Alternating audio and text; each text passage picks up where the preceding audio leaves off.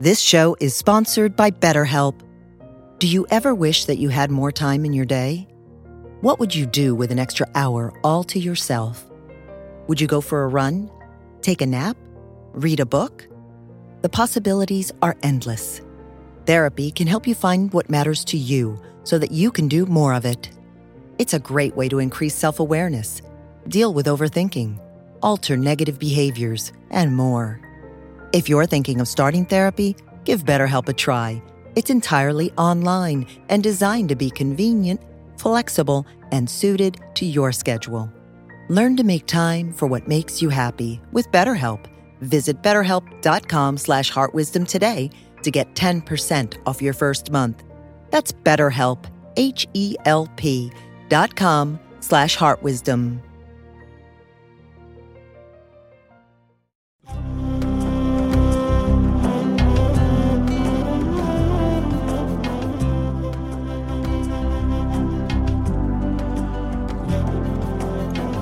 Welcome to the Jack Kornfield Heart Wisdom Hour. We are delighted to share with you Jack's innate common sense wisdom and his clear, open heart.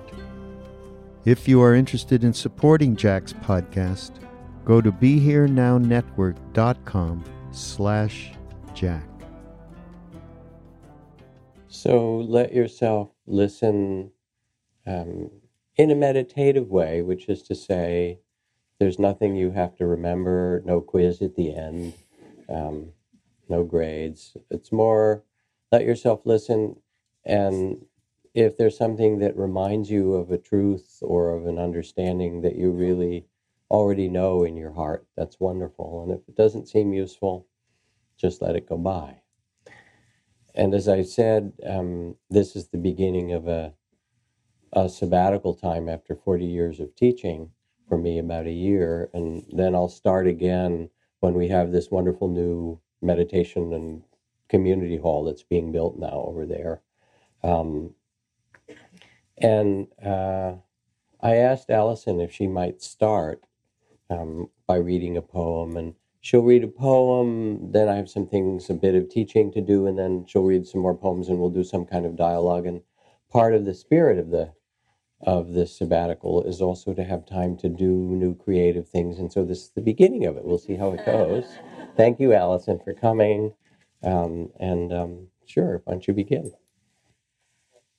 Thank you for having me. And um, yeah, I know that every person in this room is doing tremendous work inside where it can't be seen. So this poem is for you. Uh, it's called Invisible Work. Because no one could ever praise me enough.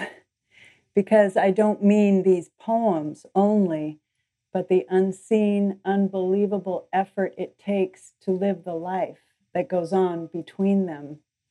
I think all the time about invisible work, about the young mother on welfare I interviewed years ago who said, It's hard. You take him to the park, run rings around yourself to keep him safe, cut hot dogs into bite sized pieces for dinner, and there's no one there to tell you what a good job you're doing, how you were patient and kind for the thousandth time, even though you had a headache. And I, who am used to feeling sorry for myself because I am lonely, when all the while, as the Chippewa poem says, I am being carried by great winds across the sky. Thoughts of the invisible work that stitches up the world day and night. The slow, unglamorous work of healing.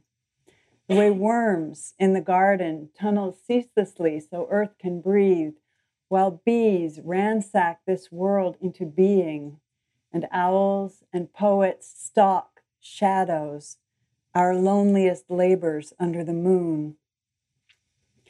There are mothers for everything, and the sea is a mother too, whispering and whispering to us long after we have stopped listening. I stopped a moment and let myself lean against the blue shoulder of the air. The work of my heart is the work of the world's heart. There is no other art.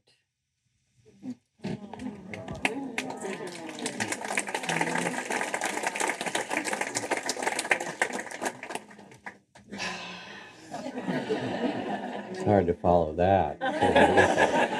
It's great. Back to you, Jack. Yeah, thank you. well, I want to actually talk a little bit personally to start with tonight. Um, and listening to that touches, maybe I can thread it into what I was going to say. Um, in this sabbatical, I made time to begin to do other creative things. And I've just come back from traveling. Was at a conference for hundreds of teachers, educators, who were bringing mindfulness and compassion and social and emotional learning into elementary schools and middle schools. And they realize in our conversation, which mindfulness is, you know, spreading now like, I don't know, Starbucks or something like that, right? Can I say? only I got a little percentage, I'd be really. But anyway, um, but they knew it. They know that when you have these kids in the classroom and uh, you're trying to teach them math or English, and their parents are in the middle of a divorce, you know, or they can't pay the rent, like your poem talks about that invisible work and cutting the hot dog up, and no one to say, you know, you're holding it together for this child, or that um, you know they're in a neighborhood where there's a lot of gangs and they're worried about their older brother who joined the gang. And how can they study math when they're full of the um, fears and anxiety and, and trauma really that's part of their life at times or they just watch on tv and see school shootings mm-hmm. and then they're supposed to come and be quiet at their desk and learn how to do a you know an essay um, and so the teachers were are so receptive to the fact that in this culture there are two kinds of needs. There's the outer need to develop economically, and there's these wild growth of the internet and technology and nanotechnology and biotechnology and all the amazing science things that we have, which haven't stopped continuing racism hasn't stopped continuing warfare, hasn't stopped continuing environmental destruction. And so the teachers, as well as the other people I've been working with, really understood that there's two kinds of education that have to be wed together the education of the skills of the mind, but also the education of the heart of these kids. To hold them in the wise way, to give them the skills of emotional regulation and empathy and compassion, how else do you become a good human being and also how else do we do we transform the world that so calls for it at this moment mm. and being in washington i also was meeting with friends that um, colleagues that i've been working with on the difficulties that are happening in burma because i was there earlier this mm. year and still quite involved with peacemaking and and so forth um, and um, also friends who are involved in the peacemaking efforts, slow though they, they be, in Palestine and Israel, um, where I've got some connections and done some work. Um, and like the invisible work you talk about, Alison, mm-hmm. They carry the um, they carry the work of the heart sometimes without any recognition. Mm-hmm. You know, what's in the news is the bombing in Gaza and the rockets to Israel and so forth. And what you don't read about are the 200 groups of the bereaved mothers or the former combatants for peace or the, the, the Sulkita that's bringing Palestinian and Israeli teenagers to be together every summer for five years in a row till they become friends and make a peace pact that will never hurt your family. Mm. You know, mm. or I, uh, um, so in, in Washington, I went to my favorite place there, which was the Lincoln Memorial. Mm. And you go in and you enter it, and it says the first words in the top over his head is "in this temple." Mm. So it's really a sacred place. And then written on the walls are his words. Speaking of the words of poetry, um, you know, fervently we pray that this mighty scourge of war may speedily pass away Yet if God wills it, God wills it to continue until all the wealth piled up by the bondsman's 250 years of toil shall be sunk, and every drop of blood drawn with the lash shall be paid by another drawn with the sword. Mm. So this was somebody speaking in this poetic voice of truth as well. Still, we must bind up the nation's wounds with malice toward none and charity toward all, he calls upon all to do what they may to achieve and cherish a just and lasting peace among ourselves and among nations. And I stood there and I wept, mm. partly because of the the moral leadership that the world also so needs. We need all the outer development, but somehow we also need the leadership of the heart. Mm-hmm. And I think it's partly the job of poets. Mm-hmm. Um, as uh, William Carlos Williams says, you can't get the news from poetry, but men and women die miserably every day for lack of what is found there, mm-hmm. which is really the voice of the soul somehow. Mm-hmm. So you enter the Lincoln Memorial, and there's a voice that's timeless that speaks a kind of truth or dharma that says, this is really what matters to us as human beings. And when we come together and sit and meditate, it's not just to quiet ourselves with this kind of all the modern neuroscience that says you can be more effective and you know more attentive and all of that mm. but it's to see the lavender color in the sunset you know and it's to taste that slice of tangerine. And here's Alison with these lines where she writes sun drop drapes a buttered scarf across your face. Rose opens herself to your glance. And rain shares its divine melancholy. The whole world is nibbling your ear like a neglected lover. You know what beautiful lines. And to meditate isn't just to kind of become a good meditator but it's to quiet your mind and open your heart so that there's some sense of seeing this mystery of human incarnation and the, the life we've been given. Suzuki Roshi was asked at one point by a psychiatrist, Tell me about states of consciousness and higher consciousness. And he said, I don't know anything about higher consciousness. He said, I just try to teach my students how to hear the birds sing. Mm. So, mindfulness, compassion training is really the training of the heart that we do mm. together so we can live from a place of connectedness and presence with one another. Mm. Back to you, dear. Thank you. Um, well, can I say that um, what when listening to you speak, uh, the word that arises in me is alchemy. Uh, that is one thing I think poetry can do. Of um, because we are in a world an outer world that feels very dualistic sometimes, you know, like fighting and the w- conflict. I, speaking for myself, can say there's always a lot of internal, you know, dualities and fights and conflicts. Um, and that one thing, poetry is like the ancient art of alchemy where you apply the heat, you know, to those seemingly opposite things and they um, melt and bubble up and create a synthesis, a new thing that's beautiful uh, and turning that lead into gold, that lead of conflict into something that could be beautiful.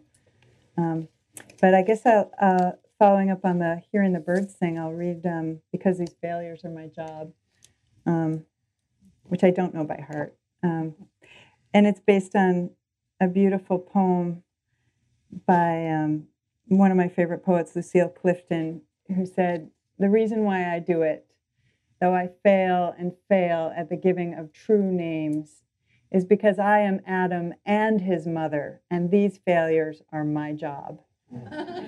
That's her commentary on writing poetry. It could also apply to meditation, I think, very well. Um, this is called Because These Failures Are My Job. This morning, I failed to notice the pearl gray moment just before sunrise when everything lightens. Failed also to find birdsong under the grinding of garbage trucks. And later, walking through woods to stop thinking, thinking for even five consecutive steps Then there was the failure to name the exact shade of blue overhead. Not sapphire, not azure, not delft. To savor the soft squelch of pine needles underfoot. Later, I found the fork raised halfway to my mouth while I was still chewing the last untasted bite. And so it went until finally, wading into sleep's thick undertow, I felt myself drift from dream to dream, forever failing to comprehend where I am falling from or to. This blurred life with only moments caught in attention's loose sieve, tiny pearls fished out of oblivion's sea laid out here as offering or apology or thank you.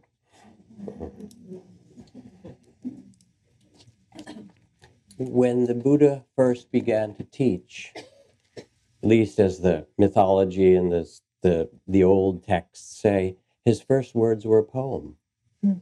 And so poetry threads its way through the Dharma teachings, Dharma meaning a word of pointing us toward truth, the way things are, um, after his enlightenment, he said, O house builder, thou art seen at last.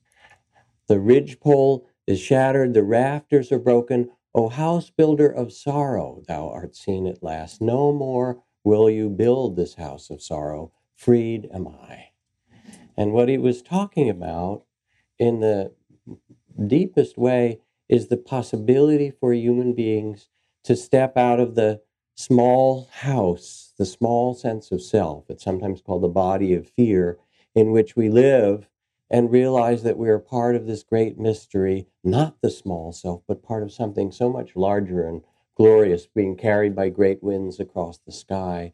And that no matter what moment you find yourself in, when you get caught and lost and upset and in conflict and angry and all those failures that you just named, that they're all very good at. I know you are. it's like that line from poet Ryokan, the Japanese favorite beloved poet. Last year, a foolish monk. This year, no change. Right? that you see that, you see it, and then in the meditation or in the mindfulness that grows from your meditation, there are those moments where you go, oh, caught in that, wasn't I? Boy, got into that one again with that person or with my own mind got all tangled up or or lost my sense of self and then there's these miraculous moments which is what the buddha is expression, expressing the house builder of sorrow of grasping of of uh, conflict with the world falls away in those moments and you say wow i was really caught in that wasn't i you know and how great it is um, the three day rule or the three year rule or something. I was talking to somebody who had trouble with their parents and they have the 48 hour rule. They go back, but only for that much time or something. But you get something that comes into you that's really difficult. And instead of immediately reacting, which is our kind of fight, mm. flight, freeze, you give it a few days, mm. you know, or in some cases, for big things, it's a few years, right? And then you go, wow, I really went through that, didn't I? Mm. And there's some bigger perspective that you realize this is human incarnation. Mm. And it is the way that it is with its 10,000 joys and 10,000 sorrows. Mm. And one of the teachings that I did also recently is exploring new things on the sabbatical. I worked with nurses and doctors um, in LA as part of the InsightLA, my beloved partner Trudy's Center InsightLA has a program um, for for caregivers of children, um, and these are people who'd been practicing in some cases now in this program for a while, and they said it made such a difference because they're in the neonatal ICU or in the children's hospital with children's or other hospitals where they have children who are really sick, and they said we can't talk about this to people ordinarily how can we tell them that a third of the children that are given to us die? People don't know what to do when we say that. Uh, we can talk to each other. Or how do we hold the parents who are there with such longing and grief and hope? And sometimes the hope pans out and sometimes with a loss. Um, and if we didn't have what you've given us of a practice of compassion and mindfulness and presence to regulate ourselves, it would be so hard to do this work. We each need that in our way, in our invisible work. We need to have a way of practice that helps us stabilize, bring a sense of presence, and a, a, a, kind of courage, a courage of the heart to say, as the Buddha sat under the tree of enlightenment, let me see all of this. Let me see the joys and the sorrows and the gain and the loss um, and the birth and the death. You say, well, that's not supposed to happen. Well, how many here thinks you're not going to die? Raise your hands. I know what you're thinking, really, but in fact, it happens.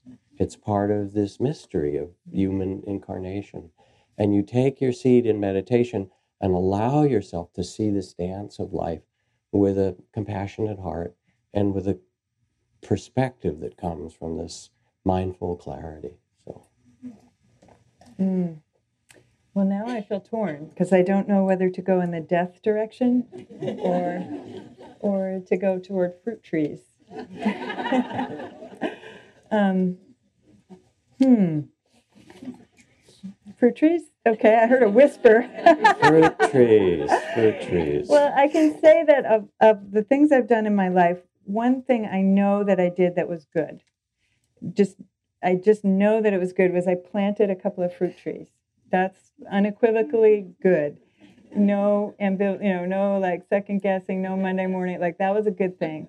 Um, Are they big? Did they grow up? They did, with very little help from me. You know, I just stuck them in the ground, and then you know I forgot about them, and now they're huge. Um, so we have a big big tree in our front yard, and um, we live with trees, even though we live in the city. And this is called Everything I Know I Learned from Fruit Trees. It's short. Everything I know I learned from fruit trees. How to stand naked and shivering in the rain. Then to endure being covered with blossoms, veiled and crowned, a gift neither deserved nor paid for how not to question any of it. Ants marching in formation up and around my trunk, itchy in their industry, single minded in multiplicity, tough old roots sunk deep into dry earth, sending out wild runners, voracious, and then green buds again and again to suffer that swollen, eager tenderness, the painful bursting forth. Never mind the years it took to ripen in the dark.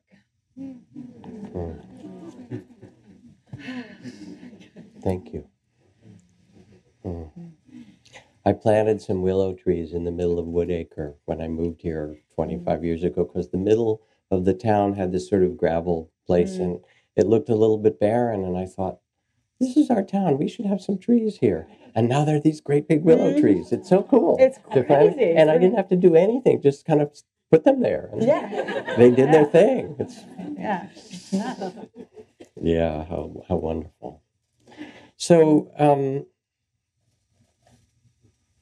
one of the other things to say, let's see where I'm going to go with this.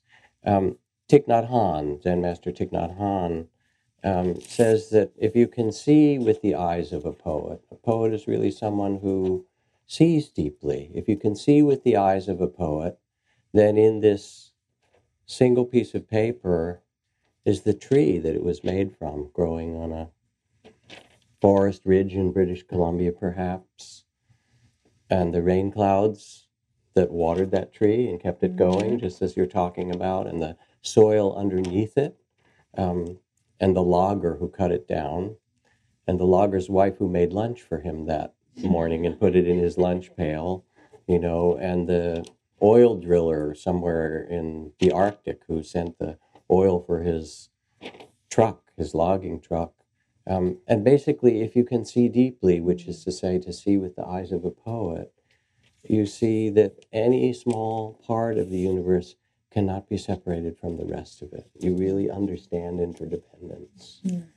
Um, and I think when we sit in meditation, again, it's not like a new grim duty that you have to do. All right, I go to the gym, I go to therapy, I, you know, um, I work out, you know, I try to do my diets better and things like that. Now I'll meditate and I'll make myself better, like some self perfection thing. Doesn't work. You've tried that already. You know, self perfection is a losing game. It's not really about perfecting yourself. If anything, it's about perfecting your love. To discover that you can sit and quiet your mind and open your heart and look and say, Where are we? This human incarnation, so mysterious. And then what do I want to do with it? Mm. Um, and you sit, and sometimes the sitting feels very peaceful and calm. And You go, Oh, got it, you know. And sometimes you sit and it's like you're sitting in the middle of a wild storm mm. or the ocean of tears, which is the image of the Buddha, that your tears are as vast as the ocean, mm. you know, but also your heart can be as wide as the sky. And you learn somehow to take your seat halfway between heaven and earth in this human life, not just to become a meditator, but in some way to really inhabit this mystery of your humanity. And it takes both presence and a certain kind of courage mm. um, and also a lot of love mm. because we tend to be so critical and self judgmental. The Dalai Lama couldn't understand it when we asked him about self hatred. He said, mm, Self hatred, what's that? Long time translating self hatred back and forth. Finally, he looked up, at me. it's like he'd never heard of it. He said, mm, But this is a mistake. right. but there we are you know and you sit with all of it. You sit with shame and guilt and self-hatred and longing and judgment and you say oh there's the judging mind. Thank you for your opinion. Mm-hmm. there's self-hatred. You bow to that. Thank you. And you name what's present and you become the space of awareness and compassion that can say yes this is humanity and now how will i live? In the midst of all of that. Mm-hmm. I have a poem in response to that. Yeah, you have a poem. Funny you should ask. Yeah. Um, well, this is this is um, called pulling weeds, which is you know pulling weeds in my backyard, but it's also kind of pulling up the metaphorical weeds that we do in meditation practice.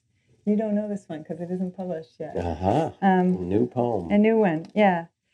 Pulling weeds. You have not dug up the root. You've sweated, true. You've thinned ornamental grasses high as your waist till your pants bloomed with auburn fluff. You've clipped aggressive waving fronds of night blooming jasmine hanging through the fence like girls at a rock concert. You've hacked back crowded purple sage, snapped at dry sticks, yanked prickly leaves and stems. But you know, in your heart of hearts, in the darkest, smallest place inside, that you have not yet gotten to the root, the sadness of self attack, the poison weed of knowing your own evil. You have not eradicated that merely cut back a few of its more pernicious tendrils. Periodically, so a few roses might flourish here and there, your better angels, your finest intentions, all bud and stamen, all sticky sap. That's not what we're here to do, and you know it. Everything's compost. Throw cut branches into the fire Green smoke, white smoke makes your eyes sting and your throat close. But still, you have not yet pulled yourself up by the root, the vanity, the sense of separate otherness, the stubborn, prickly, florid train wreck of ego personality. There's the castor bean tree, beautiful, toxic, which someone planted years ago in a fit of res- reckless aesthetics, besotted with its mauve leaves, its Martian pink rubber ball spikes covering the inedible black seed. No matter how close to the ground you raise it, it returns like the witch in the fairy tale. And you know, even your best qualities, a certain openness to truth, a generosity of spirit, those times when it is easy to be generous, go rank when they are allowed to squander themselves. And you know also that you are the witch in this tale, setting the spell, conjuring the thickets, as well as the prince hacking his way through brambles to love that sleeping slattern. Nothing to do for centuries but dream of dismantling daisies with impunity, with dreamy abandon.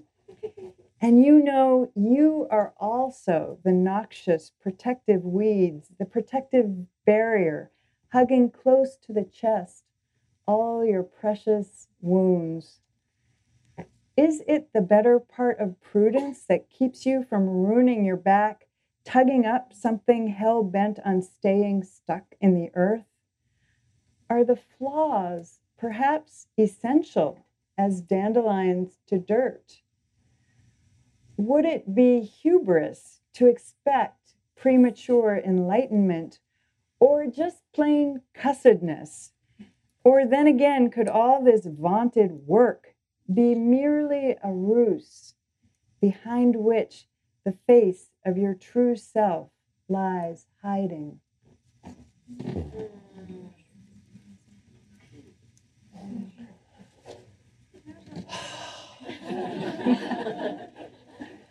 There's something in the poem about holy imperfection, I would say you know, because we get into a spiritual practice of one kind or another, and in many of your cases, several kinds. Um, and then there's this notion somehow that if it works right, no more weeds, right? exactly, and no more conflict. But it turns out that there was even conflict for the Buddha or Jesus. Somebody was calling me and having trouble with their family recently, really a lot of trouble. And I just reminded them, I said, you know, when Buddha and Jesus went home, they had trouble with their family too. So just know that it's part of the game in some way. Um, but what we learn the the the depth of training the heart in presence and compassion um, and a spaciousness that says this is human life. Um, it's as if we step out of the spell of that judging mind and the small sense of self um, and relax and realize, oh, we can be aware of all of this, and there, there's a kind of an invitation to freedom. So there's that. You, I'm sure you know that Machado poem where he says, "I am not I," mm-hmm. you know, um, and uh, let me see if I have it here. Actually, and oh, he that uh, walks beside me. I am the one. Come on, Machado, where are you?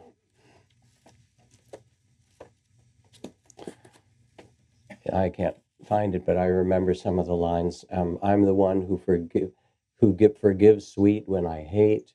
I'm the one who walks outdoors when I'm still inside. Um, I'm the one who will remain standing when I die. Mm-hmm. And it's this reminder that we get lost in our stories and you know lost in our thoughts, as you said, and lost in our conflicts. And then in a moment, it's almost like popping the bubble. Um, we can wake up and remember, oh, here we are in this mysterious human life. And I took this so seriously and I was judging that and afraid of that. And all those things are fine. Um, and who we are is so much bigger than that. We are the awareness itself. Mm. That's what was born in you before you were even in your mother's womb. There was some spirit that came in. Do you think you're this body? Come on. You know, you were that little one, and then it got bigger, and then it was a teenager, and looked in the mirror. How do I look? Right? You know how teenagers are, the young adult, and so forth. And then it starts losing its fur and sagging, and all the things that it does. Is that who you are? You know, I like to say you look in the mirror, um, and you notice that you've aged, right? But the weird thing is, you don't feel older mm-hmm. because in that moment, in that mysterious moment, you see, oh, this is the body. And there it is, it's aging or it's drooping or it's losing its fur or whatever its thing. My friend Wes Nisker says the hard parts become soft and the soft parts become hard. That was sort of his comedic description of our, of our, our predicament. But somehow there's that moment in which you can look and see, oh, here we are in this mystery. And that spaciousness of awareness, it allows you then to kind of touch into a moral compass. You know, when Gandhi took one day a week in silence, even in the midst of bringing down the entire British Empire, um, he said, I'm sorry, Thursday's my day off. You know, I've got to go meditate. It was to quiet himself and listen to say, what is the most skillful thing that I can do that will serve all these people? Mm. Um, and when we quiet ourselves, it's as if we step back from our usual identity um, and all those self judgments and so forth, and then something else that's deeper and wiser and freer opens opens in us. Mm. Um, and it takes both attention and compassion. Um, maybe I'll ask you because com- I, I name compassion here. And we've learned over these years of teaching mindfulness practice how important it is to wed mindfulness with loving kindness or compassion. You can't really be aware unless there's some element of love in it. Otherwise, the judgment comes in or the gaining comes in. But when the heart is tender and says, okay, here we are with this, um, all of a sudden that sense of freedom kind of restores itself. Oh, I, I will read this with pleasure. This is called At the Corner Store. Um, I live in Oakland, and it seems that um, a lot of the corner stores are owned by Yemeni families, uh, at least in my neighborhood. Um, so this this poem is pretty self-explanatory. At the corner store, it was a new old Arab man behind the counter, skinny, brown, and eager he greeted me like I was his prodigal daughter, as if we both came from the same world, somewhere warmer and more gracious than this foggy city. I was thirsty and alone, sick at heart, grief soiled, exiled from family through my own faulty temperament. And his face lit up like I was his lost sheep wandering home, coming back to the freezer bins in front of the register, which were still and always filled with the same Star Heart ice cream sandwiches and cheap frozen greens. Back to the knobs of beef and packages of hot dogs in the butcher case, the dusty shelves strung with potato chips and corn chips, cases of beer, and immortal Jim Beam. I shuffled to the register and bought my bottled water. And he returned my change, beaming like I was a bright new bud on the just busting open cherry trees, mm-hmm. Mm-hmm. like I was everything precious, struggling to grow. And he was blessing me as he handed me my change over the dirty counter with its plastic tub of red licorice whips, five for a quarter. This old man, who didn't speak English, beamed out love to me, the iron weak after my mother's death. So that when I emerged from his store, my whole cockeyed life, wonderful failure, glowed like a sunset after rain. Frustrated city dogs were yelping in their yards, mad with passion behind their chain link fences. And in the driveway of a peeling paint house, a woman and a girl danced to contagious reggae. Praise Allah, the Buddha, Kuan Yin, Jesus, Mary, and jealous old Jehovah for eyes, hands of the mother everywhere. Thank you. And it can be that moment, that moment where somebody sees you, where you see yourself, or someone sees you mm.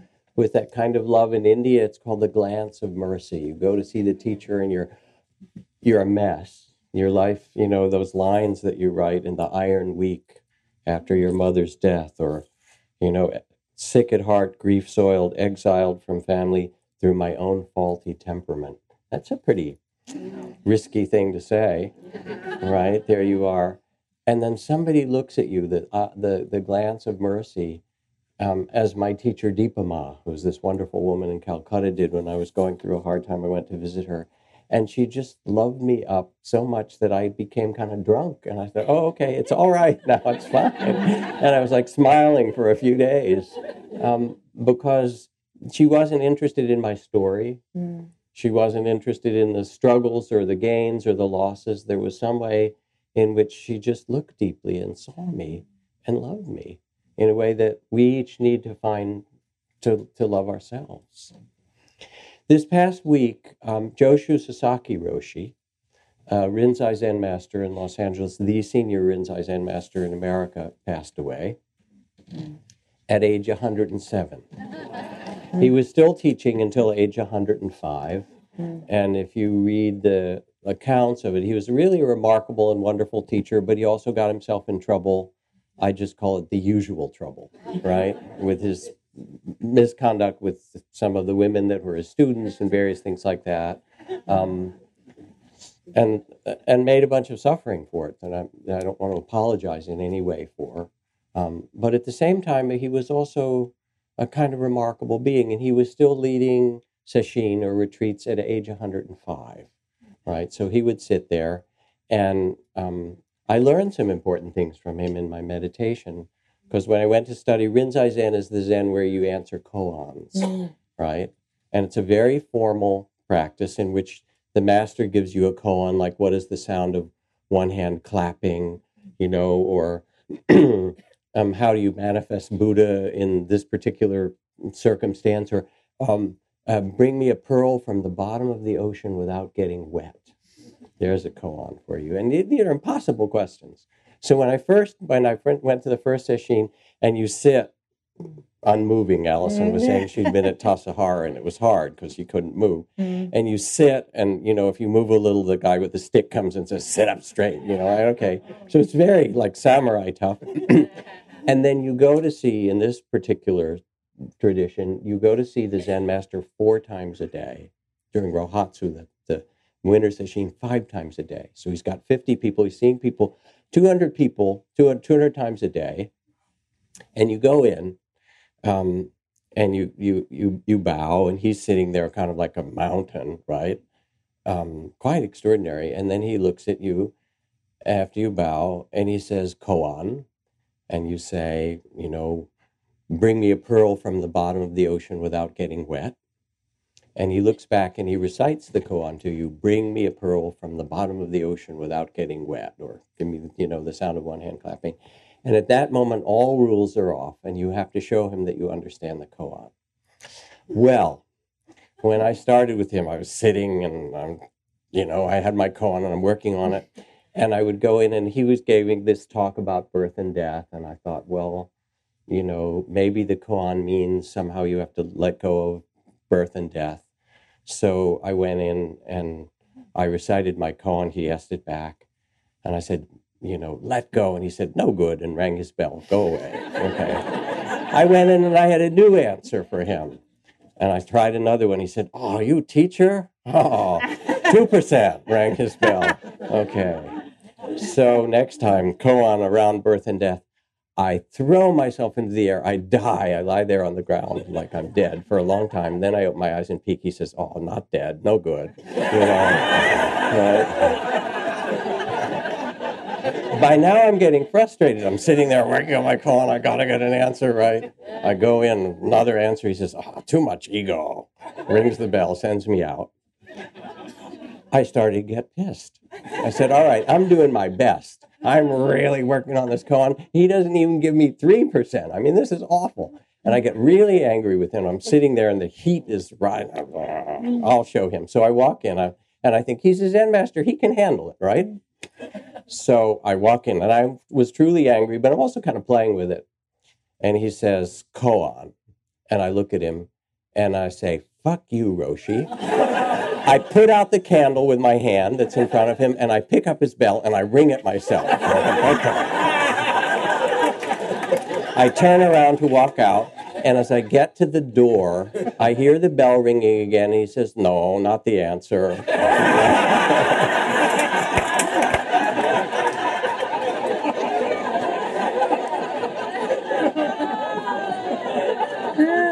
but what was great about it and what was what was really wonderful about him is that he could sit there and you could weep tears which i did you could feel your rage you could see the self-judgment And he would say, Yes, this too. All right, now continue to practice.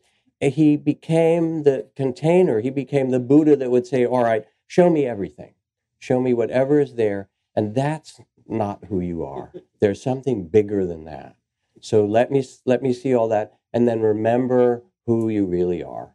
So I'm going to give you an answer to a koan, which you're not allowed to do, but I'll tell you why in a second, and then throw it back to Alison here.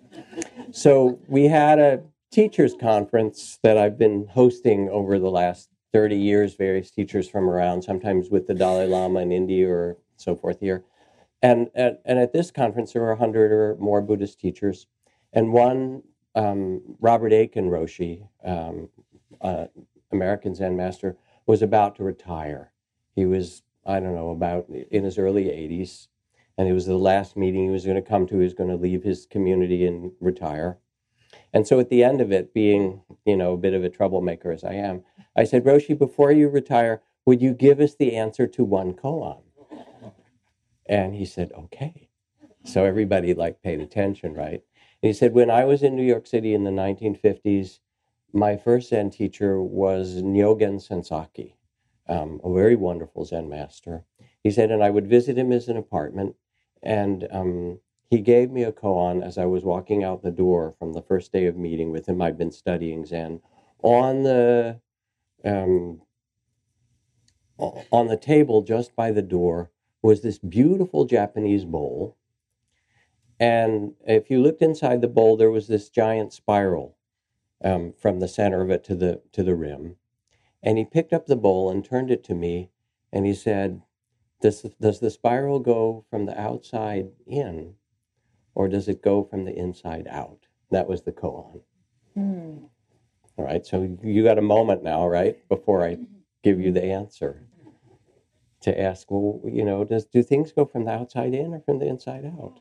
How do you answer this, right? Mm. Zen master oh, 2%, no good, right? so we all sat with it for a little bit.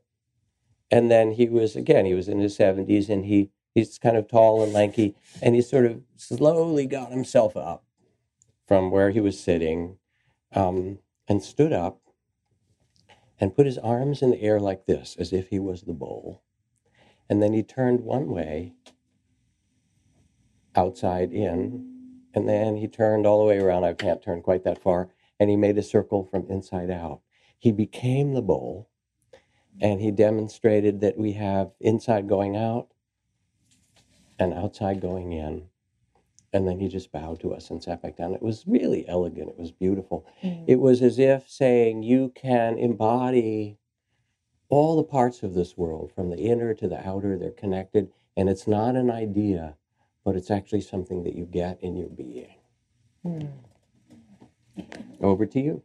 Did you ever figure out the pearl one?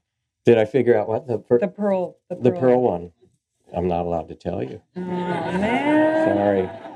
Maybe when I retire, you can ask it, that um, that reminds me. Of Here my... it is, right there. Yeah. Oh, it's beautiful. That reminds me of my favorite joke. Would you like to hear it? Sure. How many surrealists does does it take to screw in a light bulb? I don't know. A fish. Isn't that great? That's kind of like a con, isn't it? It is. It is. It's a really good joke, I think. It's the only one I then can Then we'll remember. talk about metaphor in a minute. Okay. So we'll talk, oh, yeah, we not haven't yet, talked about it. Okay. Um, well, uh, you probably figured out the way that I write is I usually take something I did that was screwy and write about it. That's often so I have a lot of material. Um, this is called because even the word obstacle is an obstacle. I, I, like to swim. I live in Oakland. All the pools are crowded. It's very hard to get a lane. That's all you need to know. Um, so no, well, I can tell you it was. This is the um, 24-hour fitness, which is kind of a misnomer because they really aren't open 24 hours. the pool is not open all the time, and it's you know they close it to clean. Anyway, so I never was at that 24 hour fitness when I actually could get a lane. So this is because even the word obstacle is an obstacle. Try to love everything that gets in your way. The Chinese women in flowered bathing caps, murmuring together in Mandarin, doing leg exercises in your lane while you execute 36 furious laps, one for every item on your to do list.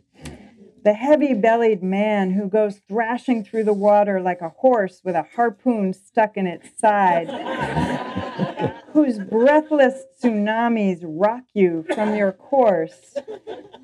Teachers, all, learn to be small and swim through obstacles like a minnow without grudges or memory. Dart towards your goal, sperm to egg.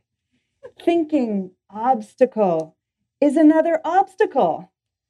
Try to love the teenage girl idly lounging against the ladder, showing off her new tattoo. Cette vie est la mienne. This life is mine. In thick blue black letters on her ivory instep. Be glad she'll have that to look at all her life. and keep going. Keep going. Swim by an uncle in the lane next to yours who is teaching his nephew how to hold his breath underwater, even though kids aren't allowed at this hour. Someday, years from now, this boy who is kicking and flailing in the exact place you want to touch and turn will be a young man on a boat at a wedding, raising his champagne glass in a toast when a huge wave hits, washing everyone overboard. He'll come up, coughing and spitting like he is now, but he'll come up like a cork, alive. So your Im- moment of impatience must bow in service to a larger story. Because if something is in your way, it is going your way, the way of all beings towards darkness, towards light. Yeah.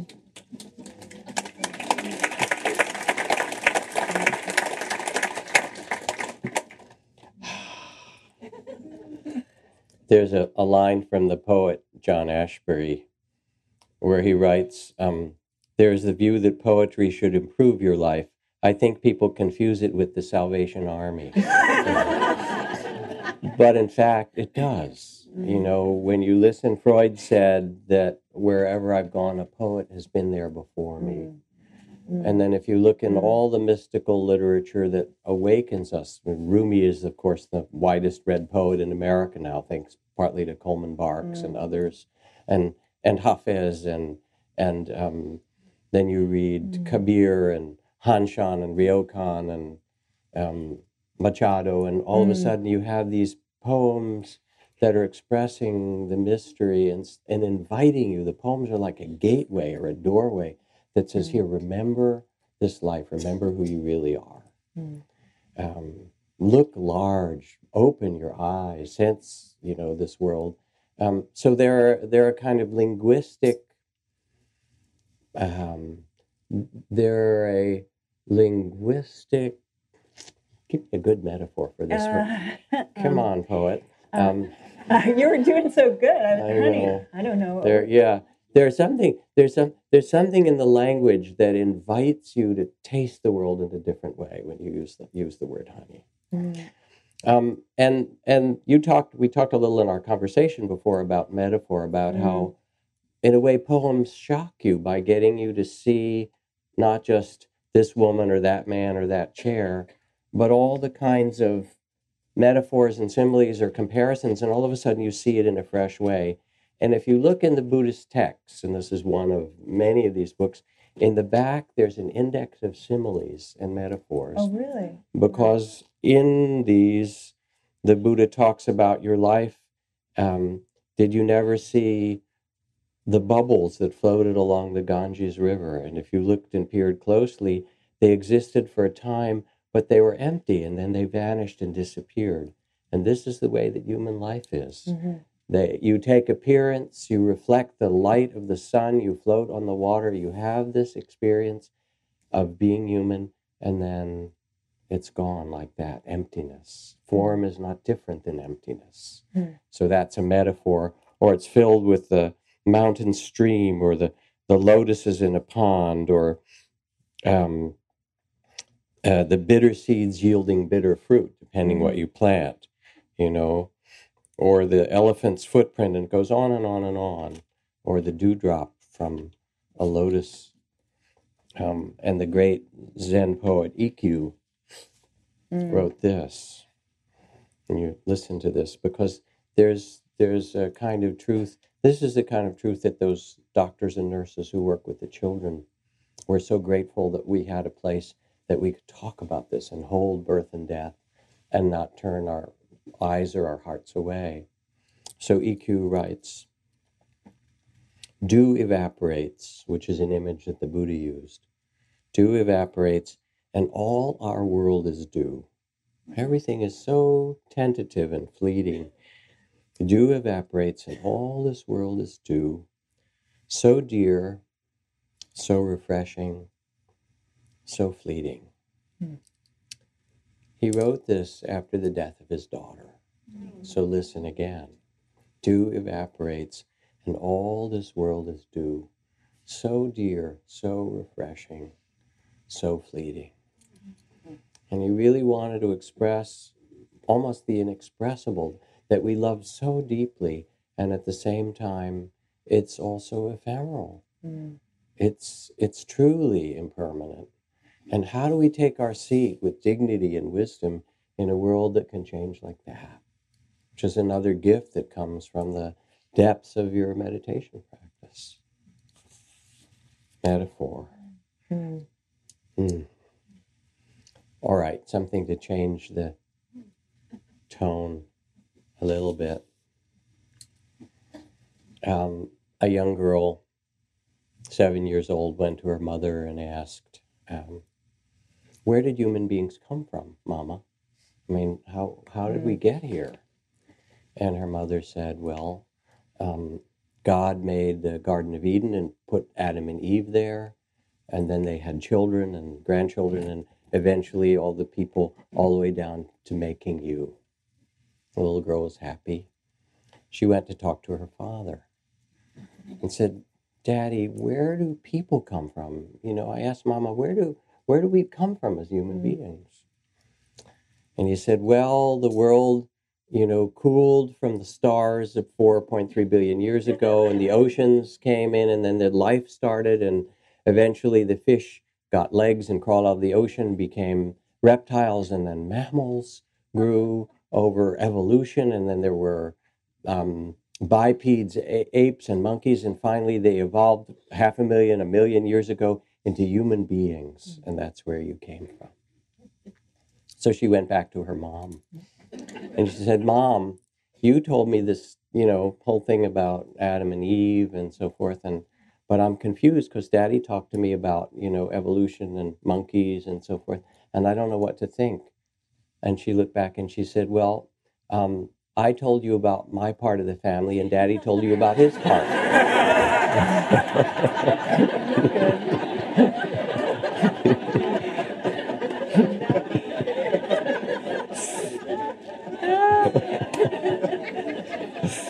Good. but you, I mean, there's so much power in an image. Yeah.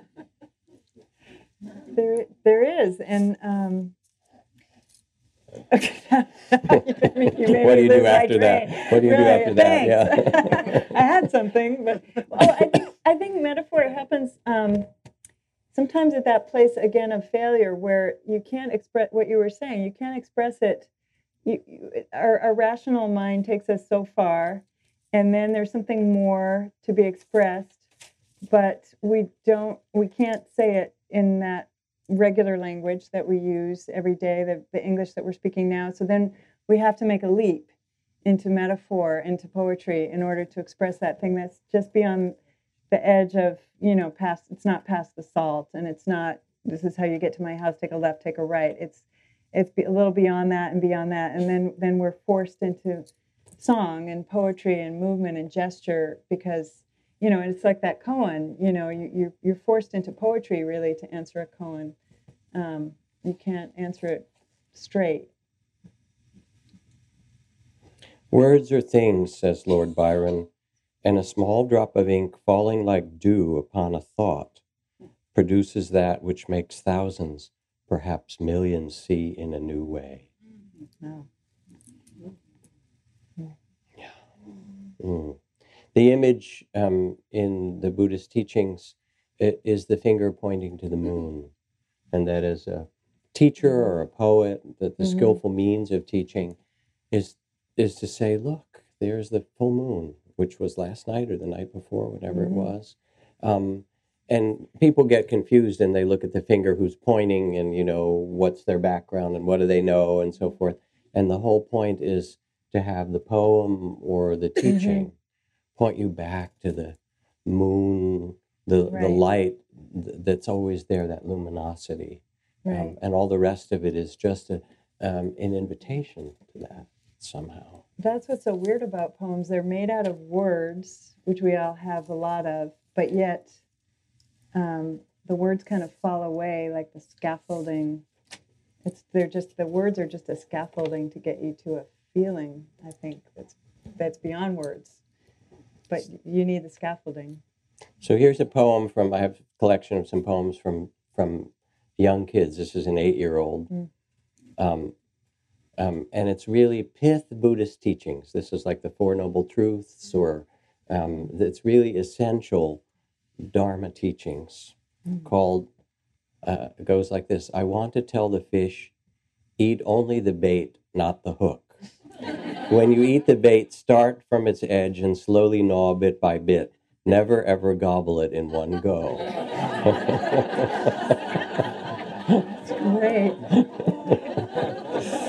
you know, I mean, there's a lot of wisdom in that little kid's.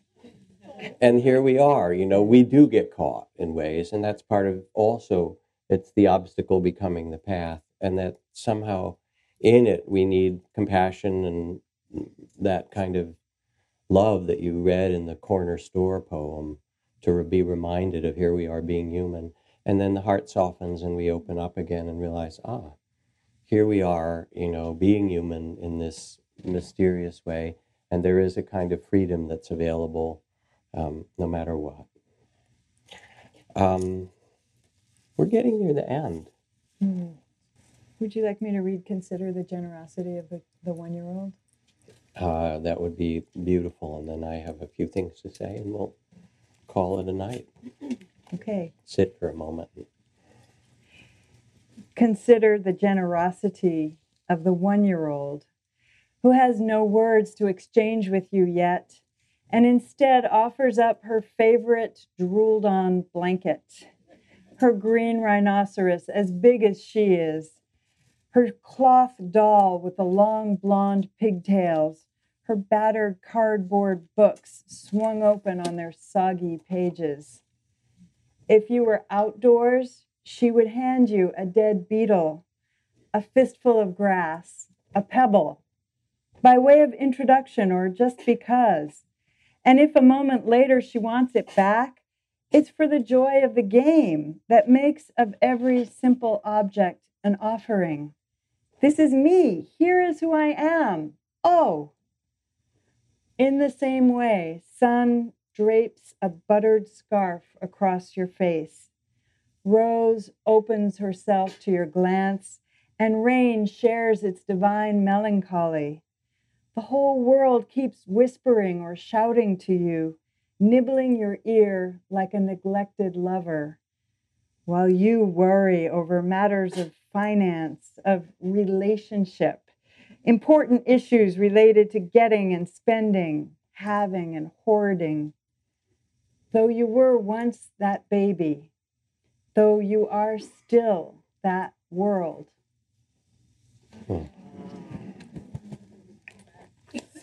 So, a little story to tell you that I was reminded of recently because I was in the East Coast um, teaching, and they have fireflies there, which I knew from my childhood. But my daughter, growing up in California, had never seen fireflies, you know, one of the things I miss. And we went to live uh, on sabbatical years ago um, in Bali. We went to a village outside of Ubud and um, stayed in the house of a Balinese family. Um, and I remember the first night we got there after we'd been traveling in other parts of Indonesia and Thailand. And I tucked my daughter into bed. She was six years old and put the mosquito net around her. Right. And she snuggled in, fell asleep. And then I went out on the porch and I saw fireflies. And I thought, fantastic. And I got a jar, you know how we do as kids, right? Even big kids. And I collected a bunch of fireflies in the jar. Then I went inside and I poked open her mosquito net and I opened the jar and let all the fireflies inside the mosquito net. And then I woke her up. I said, Caroline, look, there are fireflies here. And inside her mosquito net were all these, you know, in the dark, these fireflies going around. Um, what kind of planet are we on that has little bugs with flashing lights, you know, that are completely innocuous? Um, and the chine in the night. I mean, this is a wild incarnation. It is. And part of the work of the poet is to say, here we are. You know, sun drapes a buttered scarf across your cheek, rose opens herself to your glance, the world nibbling your ear like a neglected lover. Mm. And so the end, although the Buddhist teachings have as the first noble truth the fact that the world has its sorrows and it has its mm. racism and its war and its conflict and so forth. And it's about time we learn. I mean, kindergartners, we say, you know, use your words, right? Don't hit that mm. person, kid with a block.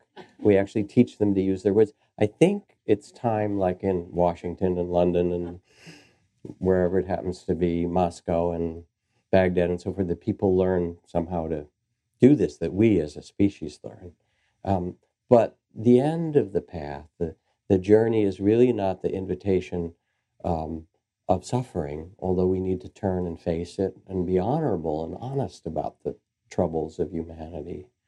But the point is to see them with wisdom, to quiet yourself, to quiet your mind, to open your heart so that there's some sense of compassion for us all, and to realize that there is another way, that we can live from a place of perspective and understanding and wisdom wherever we are and that that wisdom is your birthright. It is who you really are. You, the Buddhist texts begin, O nobly born, O you who are the sons and daughters of the awakened ones, remember who you are and carry this dignity and this wisdom um, and this compassion no matter what happens. And the words from the Buddha live in joy, in love, even among those who hate.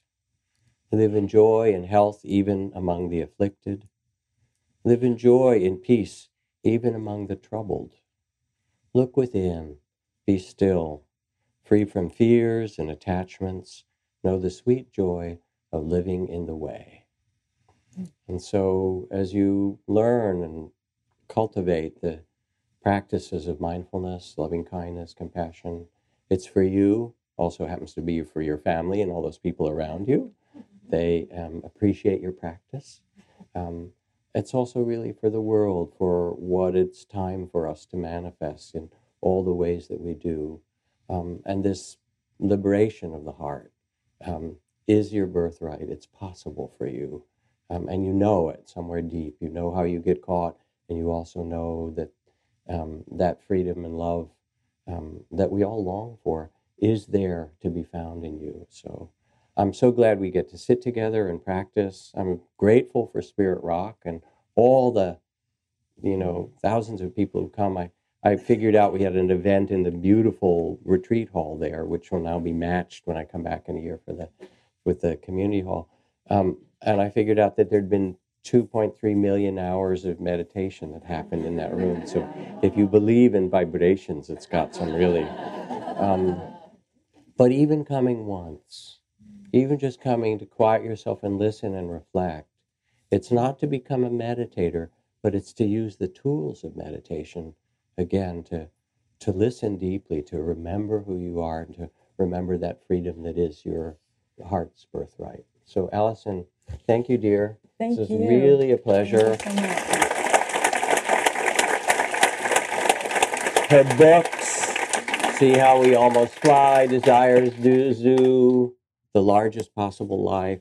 Mostly, I just want to thank you all. It's it's such an honor to be able to be here on Monday night with so many people, and share both the stillness and the mm-hmm. poems and the language and good hearts.